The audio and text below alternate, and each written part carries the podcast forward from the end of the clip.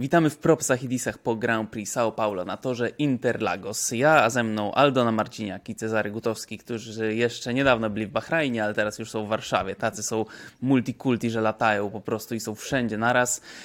Grand Prix, po którym myślę, że mamy tyle propsów i disów, że spokojnie moglibyśmy rozdzielić na kilka programów, ale nie możemy tego zrobić, więc subiektywnie jak zawsze wybierzemy tych, którzy zasłużyli na propsy i zasłużyli na disy. Zacznę ja. Od propsów. Mój props, złoty props idzie do po pierwsze Kevina Magnussena, który zmiażdżył całą stawkę w kwalifikacjach, nie dał szans. Ej, mamy nową kategorię, Golden Props. Tak. I teraz powinny takie, wiecie, wystrzeliwać konfetti ze wszystkich stron. Nie, to nie będzie mój oficjalny props, ale chciałem zaznaczyć, że zawsze groźny has. Nie dam wam teraz spokoju. W każdym programie będę o tym wspominał. Wiekopomny sukces. Brawo. Oczywiście nie było tak, że zmiażdżył, tam było dużo szczęścia. Nieważne. Mój prawdziwy props leci do Fernando Alonso, starego wygi, z którego kiedyś full żartem wyśmiewałem się, że jest stary, a tu mimo, że stary, to bardzo jary. 12 pozycji nadrobionych między startem a finiszem. Świetny wyścig, pokazał to, za co jest poważany na całym świecie, jest doskonałym kierowcą, mimo że w takim doświadczonym opakowaniu to dalej sobie jeszcze radzi i myślę, że Aston Martin będzie miał z niego wiele pociechy. Pewnie będzie też tam trochę chaosu, jak to z Alonso, ale skupmy się teraz tylko na propsach. To tyle, jeśli chodzi. Słucham, Aldona. Nie może się teraz już wszyscy wiecie, że Max nie oglądał sprintu i sytuacji, w której Nando nieco na późno wyciągnął się ze strugi Okona i urwał przednie skrzydło na nim. Pani redaktor Marciniak, to są propsy i dysy za Grand Prix São Paulo, nie za sprint, ale jeżeli poruszyłaś już temat sprintu, to powiedzmy może dwa słowa, że tak jak nie jesteśmy ich wielkimi fanami, tak ten to był chyba najlepszy ze wszystkich, które się odbyły dotychczas, prawda? Działo się. Bardzo to było ciekawe. Jakby tak Golden miał wyglądać dla sprintu. Tak. Tak, ale jest zastrzeżenie tutaj, prawda? Czy gdyby nie kwalifikacje, które odbywały się w zmiennych warunkach i taka kolejność nietypowa typu Hamilton przebijący się z 8 miejsca i jeszcze kilka innych takich sytuacji typu zły dobór opon w samochodzie Red Bulla i niespodziewanie słaba forma generalnie Red Bulla na tym torze, to nie byłoby aż tak fascynująco. To jest kwestia warunków, to jest kwestia toru też wyjątkowego. Interlagos jest bardzo fajne, bardzo pasuje do nowej Formuły 1, tak więc no nie byłoby tak kolorowo, gdyby nie kilka dodatkowych czynników, nic nie ujmując temu weekendowi. Tak, dobrze. Aldona, twój props w takim razie. Zostawimy Cezarego na koniec. Niech kmini. Mój props, moi drodzy, wędruje, no co tu dużo mówić, Maksiu, zgarnąłeś mi jednego kandydata, bo dla mnie Fernando Alonso był kierowcą wyścigu. Claro que sí. Więc ja pójdę na łatwiznę, a czemu nie? Mój props idzie do George'a Russella. Który to? George Russell miał prawo parę razy w tym wyścigu się bać. Miał prawo. I pierwszy ten moment to właściwie start. A nawet jeszcze przed startem, gdy decydowano o strategii, bo coś tak mi się wydaje, że gdyby ta strategia była podzielona już od startu, to wcale niekoniecznie dostałby tę lepszą. Potem na starcie też różne rzeczy mogłyby się wydarzyć, bo obok siebie miał Lewisa Hamiltona. I ostatecznie po raz kolejny bardzo dobrze zarządzał wyścigiem, a po raz kolejny w trudnej sytuacji i tak znalazł się po neutralizacji, po awarii Lando Norrisa, gdy spytał zespół, co robimy, ewidentnie prosząc o to, żebyśmy zatrzymali pozycje takimi, jakimi one są. Co miało sens, bo Mercedes nie wygrał w tym sezonie wyścigu, walczy o zwycięstwo podwójne, może sobie je zapewnić bezpiecznie, no ale oni się na to nie zdecydowali, co ja też rozumiem, zespół w tej sytuacji. Natomiast to był kolejny moment, w którym Russell miał się prawo naprawdę obawiać restartu. Widzieliście zresztą, jak żmijkował do samego końca. Super wykonane te restarty. Tak. I ostatecznie wybronił się przed Lewisem Hamiltonem i miał bardzo dobre tempo. I George Russell jest kierowcą, który, mówię to teraz przed ostatnim wyścigiem sezonu, bo wierzę, że tak będzie, George Russell będzie trzecim kierowcą, który pokona Lewisa Hamiltona, startując z nim w jednym zespole. Trzeci raz w historii to się zdarzy. I to będzie coś. I to będzie coś i może mi Lewis opowiadać. Słucham? To matematycznie jest przesądzone, przepraszam, że ci przerywam, ale zdaje się, że jest między nimi 25 punktów, tak? Tak, jest między nimi 25 punktów. No, nie liczyłam, kto miał więcej drugich miejsc, więc no, zakładam, że tak, Lewis ale... musiał wygrać Grand Prix Abu Dhabi, którego George Russell musiałby nie ukończyć. I więc potem by się to sprowadziło do trzecich miejsc. Tak. I zdobyć na przykład. To jest możliwe. To w sensie to nie jest wcale takie od czapy. To się może wydarzyć. Okej. Moim zdaniem się nie wydarzy. Natomiast... Nie, ale szczerze, przepraszam cię za słowo, dlatego że to jest realne rozwiązanie, dlatego że Mercedes jest bardzo mocny w końcówce sezonu. Mercedes jest bardzo mocny w Abu Dhabi i jeśli faktycznie Lewis będzie prowadził ten wyścig i wygra, a może George nie ukończyć wyścigu, tak może mieć awarię czy wypadek, to Hamilton będzie przed nim w końcu sezonu. Ale moim słuchajcie, żebyśmy się dobrze zrozumieli. Ja nie mówię, że matematycznie to nie jest możliwe. Mówię, że matematycznie absolutnie to jest możliwe. Mówię, że ja, Aldona Marciniak, w mojej opinii dotyczącej tego, co się wydarzy, mówię, George Russell pokona Lewisa Hamiltona w tym sezonie. Z tym zastrzeżeniem, bardzo. Z tą gwiazdką, że jest to matematycznie, faktycznie może się to jeszcze zmienić. Opinia podpisana nazwiskiem, to jest poważna rzecz, proszę Państwa. Także... Tak jest. Więc to był mój props. A jeszcze zanim oddamy głos Czarkowi, to chciałem poruszyć temat tych transmisji radiowych, bo myślałem, że nie będzie lepszych transmisji radiowych w jednym wyścigu niż Abu Dhabi w zeszłym roku. Tymczasem to, co się działo na łączach w tym wyścigu, to było genialne. Zaczynając od Ocona i inżyniera, który tłumaczył mu bardzo jasno, czy jest dla niego jasne, żeby nie rywalizował z Alonso. Tak. Is that clear? Bardzo mi się... Potem oczywiście cały... Tak. Potem właśnie ten Mercedes, który spytał George, czy utrzymujemy pozycję, czy się ścigamy? I bardzo miła odpowiedź, że ścigajcie się, ale z szacunkiem. No i potem oczywiście Red Bull, ale może do tego jeszcze wrócimy. Props Cezarego. Jest to ciężki wybór, natomiast coś między Maxem Verstappenem a Yuki Tsunodą, a wygrywa Carlos Sainz. Carlos Sainz, moim zdaniem mega dobrze pojechany weekend, całościowo. Super walka z Verstappenem w sprincie, naprawdę. No, co do żyletki, idealnie go, naprawdę doskonale go wyprzedził, bardzo dobra obrona też przed Lewisem, to co mógł to po prostu to chłop wyjeździł, bardzo dobrze, że nie dał pozycji Leclercowi, należało mu się to podium po takim weekendzie i w tej trudnej końcówce sezonu, gdzie po minach obu kierowców Ferrari, nie tylko wypowiedziach, widać, że są podłamani, że są zrezygnowani, szczególnie Leclerc i to naprawdę widać po Leclercu, że jest zrezygnowany po tej kaszanie, co Ferrari zrobiło znowu w kwalifikacjach. To po prostu w tych okolicznościach Sainz błyszczy i bardzo, bardzo mi się podobało to. Mimo tego, że zepsuł kwalifikację i sam to przyznał, to jednak potem jakby pełna rehabilitacja w obu wyścigach, więc mój prop zdecydowanie do Carlosa. Dobrze, przechodzimy do disów. Znowu zacznę ja. Mój dis, to mam tak naprawdę dwa, ale drugi, jeżeli wy go nie dacie, to połączmy go. Najpierw dałeś propsa i Magnussonowi i Alonso, teraz dajesz kurde pustu. Jestem prowadzącym. Jak będę chciał, to mogę dać 5 disów.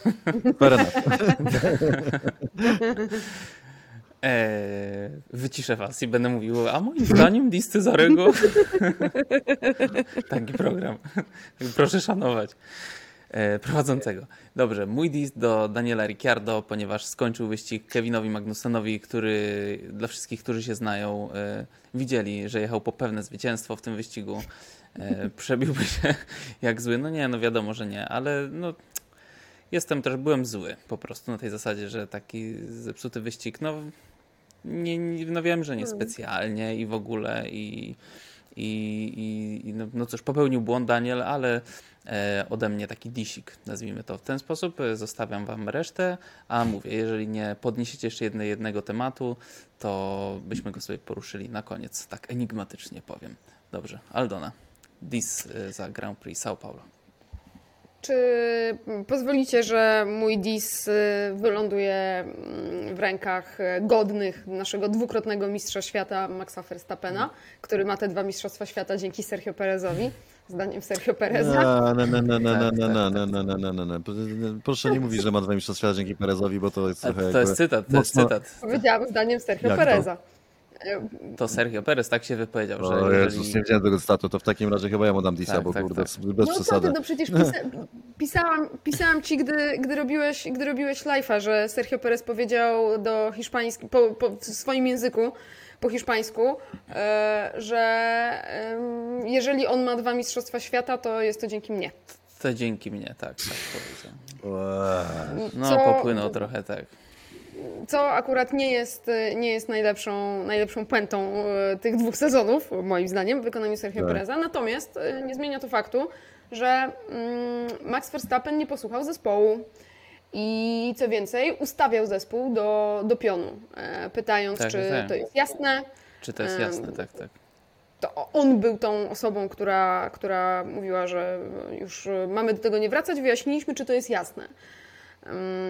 Natomiast i potem mówił, że to jest wszystko przegadane i że dobrze, że możemy o tym rozmawiać i że on ma swoje powody i będzie się ich trzymał. Ewidentnie nie jest przegadane, skoro zespół jednak czegoś od niego oczekiwał, czego on nie wykonał. Więc nie jest to ustalone. Zespół w tym momencie go o coś poprosił i on się temu sprzeciwił. I teraz po co Maxowi Verstappenowi jest 6. miejsce w Grand Prix São Paulo? Dokładnie po nic. Sergio Perezowi już by się przydało dla zrealizowania nie celu osobistego Sergio Pereza, bo wydaje mi się, że on jednak mimo wszystko nie będzie szczycił się tym, że był wicemistrzem świata. Tak mi się wydaje, ale dla zrealizowania celu zespołu. Bo zespół i Christian Horner powtarza od kilku tygodni, że dla nas celem jest podwójnie wygrać te mistrzostwa. Max Verstappen, Sergio Perez. I to jest moment, w którym Max pokazuje taką swoją bardzo arogancką stronę, którą on miał zawsze i za którą co do zasady go szanujemy, bo daje nam show na torze. Natomiast to jest moment, w którym kierowca jest większy niż zespół, jest momentem, który powinien zapalić wszystkie czerwone lampki. I to był właśnie ten moment. I to się wiąże z tym, że Max Verstappen ma pewne pretensje do Sergio Pereza, tak się mówi, które zaczęły się od kwalifikacji w Grand Prix Monaco, gdy Sergio Perez wypadł i przez to on został na pole position. Max Verstappen nie miał szansy poprawić czasu i zdobyć tego pole position. Sergio Perez ostatecznie wygrał ten wyścig, no bo wiemy, jak wygląda przewaga po starcie z pole position. Natomiast jest tam ewidentnie jakieś niedopowiedzenie i myślę, że to jest coś, czym będziemy żyli przez najbliższych parę dni, może nawet tygodni. Niebywały smród po prostu zrobili jednym słowem, dwoma słowami. Tak naprawdę z sytuacji, którą mogli rozwiązać stosunkowo prosto. Jestem ciekawy, jak to się rozwinie, w którą stronę to pójdzie, bo to tak jak mówi Aldona, z tego się jeszcze może parę rzeczy urodzić. Wątpię. Myślisz, że nie?